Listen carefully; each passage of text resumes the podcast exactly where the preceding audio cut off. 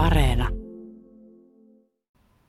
Romanievakkoväki oli kaksinkertaista evakkoväkeä.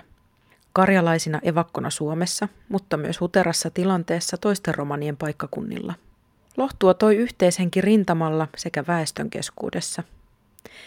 Tervetuloa Romanomiritsin pariin. Minä olen Maria Freeman ja vieraanani on suomalaisen kirjallisuuden seuran arkistotutkija Risto Plomster. Jaa, missä päin työ olitte silloin? Myö kulettiin ihan paikasta toiseen, ei ollut mitään tietoja missä. Mutta siihen aikaan täytyy laskea kaajeet kaaleita yöksi. Talloon, vaikka olisivat menneet pappilaan. Semmoisen lapun antavat minullekin vaan. Että, mutta enhän mie niitä paikkoja tiedä, mitä paikkoja ne oli. No, mikä se lappu oikein oli? No semmoinen lappu, että siinä siinä olla, täytyy ottaa romaanit yöksi sisään. Ahaa, kuka semmoisen lapun kirjoitti? Kaajeet sosiaalihuollossa. Ja sit kun nämä pelkäs näitä Matsendori, mie sanon, miksen mie mene, en mie jaksa olla näin nikkää. Kato, kun mie en oo kulkenut sillä viisiin. Se vielä käy hankalemmaksi, kun sotatalvi on. Oli se rankka talvi. En ikinä soisi sitä kellekään ihmiselle. Tällä tavalla haastattelussa kertoi vuonna 1917 syntynyt romaaninainen. Tämä näyte on julkaistu Suomen romanien historiakirjassa Panu Pulman artikkelissa, jossa käsitellään Suomen romanien evakkoaikaa toisen maailmansodan aikana ja sen jälkeen.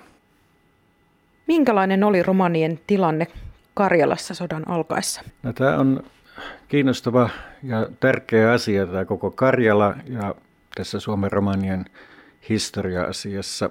Tuolta niin kuin 1700-luvun lopuista 1800-luvun aikana oli Karjalaan, Pitäjiin ja Inkerinmaalle oli muodostunut tämmöinen suhteellisesti aika niin kuin runsas romaniasutus.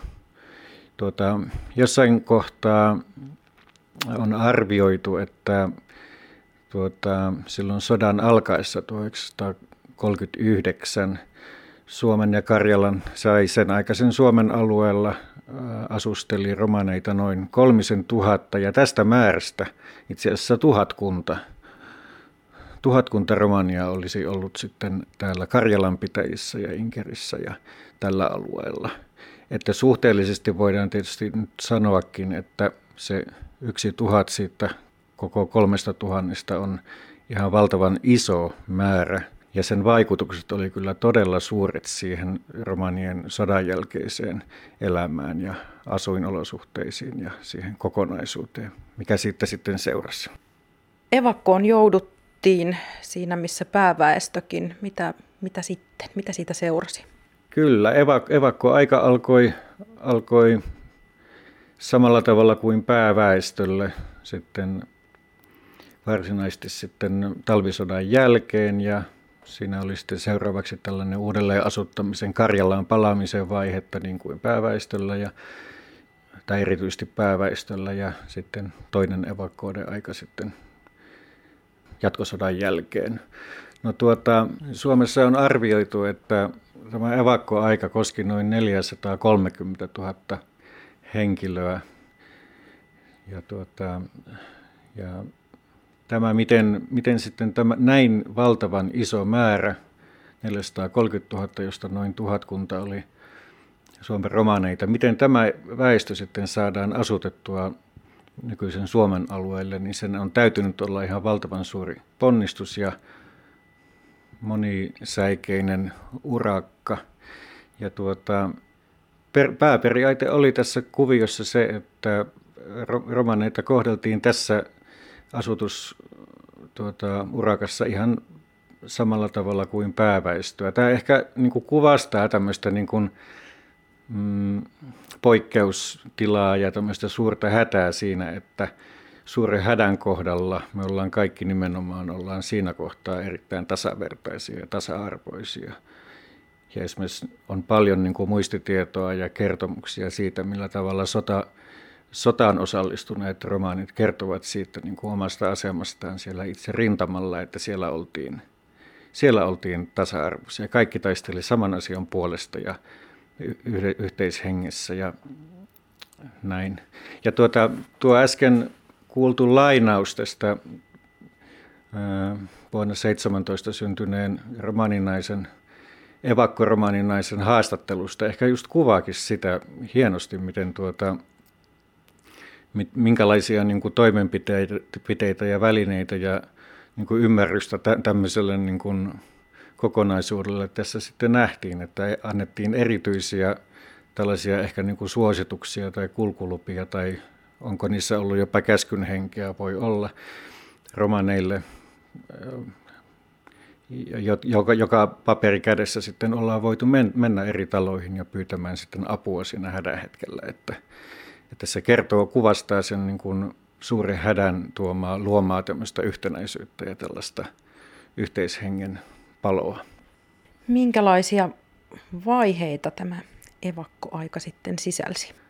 Jonkin verran tätä, tästä tuota romani evakkoudesta on olemassa kirjallista tietoa, esimerkiksi tämä Panu Pulman kirjoittama artikkeli. Jonkun verran asiaa pystyy seuraamaan tuota ihan yleisten evakko lähteiden, evakkotutkimuksen lähteiden ja aineistojen kautta. Ja niiden pohjalta hahmottui sellainen, sellaisia niin kuin tiettyjä päälinjoja tässä, tässä asiassa. Ensinnäkin näiden niin kuin sijoittamisten suhteen, minne pitäjiin ja minne paikkakunnille evakoita sitten pyrittiin sijoittamaan, niin yleinen linja oli se, että niin sanotusti tuosta Laatokan Karjalasta, Sortapalla ja se alue, siitä alueelta siirryttiin Savon ja Pohjois-Karjalan pitäjiin ja sitten kun taas sitten Kannakselta ja, ja tuota Rajakarjalasta sitten mieluummin Etelä-Suomen ja usein pääkaupunkiseudun pitäjiin. Tällainen niin kuin yleinen linja tässä on. No, mutta sitten se, että no vaikka sitten näitä pitäjiä ja paikkoja ja asutustiloja sitten tarjottiin ja annettiin, se ei, ei ollut täysin itsestään selvää se, että millä tavalla sitten romaniväestö sitten pystyi näihin paikkoihin jäämään tai pystyi sitten alkamaan omaa elämänsä siellä kehittämään. Että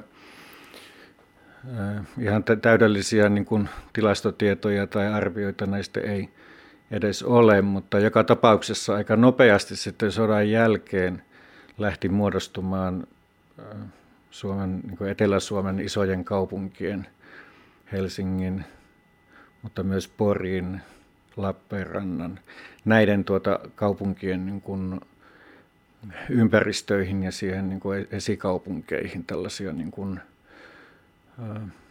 vähän niin kuin epävirallisempaa romaniasutusta, että niistä lähti ikään kuin tämän elinkeinon ja sosiaalisen tuota, paineen kautta ikään kuin ihmisiä sitten valumaan tänne niin kuin, lähinnä työn perässä sitten valumaan tänne isompiin kaupunkeihin. Ja tältä ajoilta sitten on itse asiassa hyvinkin niin kuin peräisin jo nämä niin kuin Helsingin, sanotaanko Helsingin Malmin ja Puistolan ja sitten Espoon Leppäväärä ja Mäkkylän ja näiden alueiden tämmöiset aika hyvin tunnetut itse asiassa 40-, 50- ja aina 60-luvullekin asti tuota, käytössä olleet tällaiset niin romaneiden, jopa siis kesäisin aikaan puhuttiin telttaleireistä, että tämän tyyppistä niin kuin, enemmän tai vähemmän väliaikaista asutusta, jota muodostui tosiaan tämän sodan jälkeen.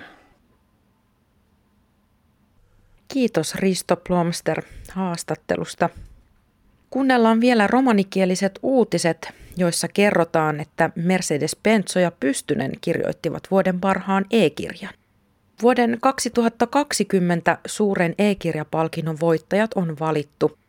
Palkinnon kotimaisen kirjallisuuden kategoriassa saavat Linda-Maria Roine artisti nimeltään Mercedes Benzo ja Venla Pystynen Roineen elämäkerralla Mercedes Benzo, ei koira, muttei mieskään.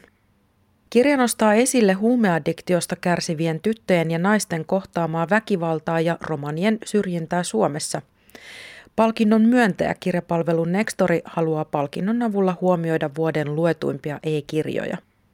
Suuri e-kirjapalkinto jaetaan tänä vuonna ensimmäistä kertaa Suomessa.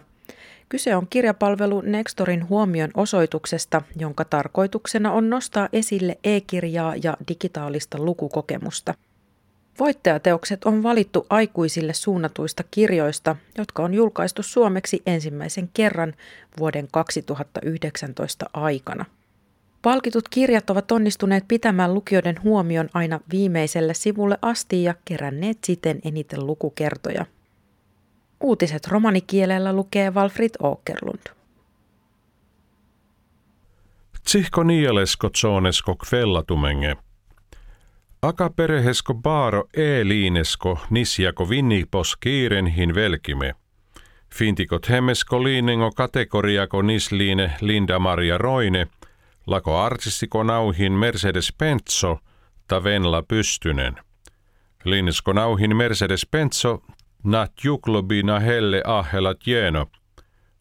Dovaliinhin ranlot säijänä koonenlena puut trampitat juujena koonenlena puut hunkipipenge. Tadoi liinhin ranlo niina kaalengo teelal dikkiposta aro fintikot hem. Liinisko stenstiposko nextori kammela ajasaavo nisjako jelpipossa, te tsuue sapre perehesko koni putide trapime, e liinenta digitaliako trapibosko jintiba. Baro e liinesko nisvelkavena akapere vaakuno var aro fintikot hem. Vinnime liinenhin velkime bare komujengo liinennä, sohin rannime fintikot simpake vaakuno var – siiko perehesko tiia.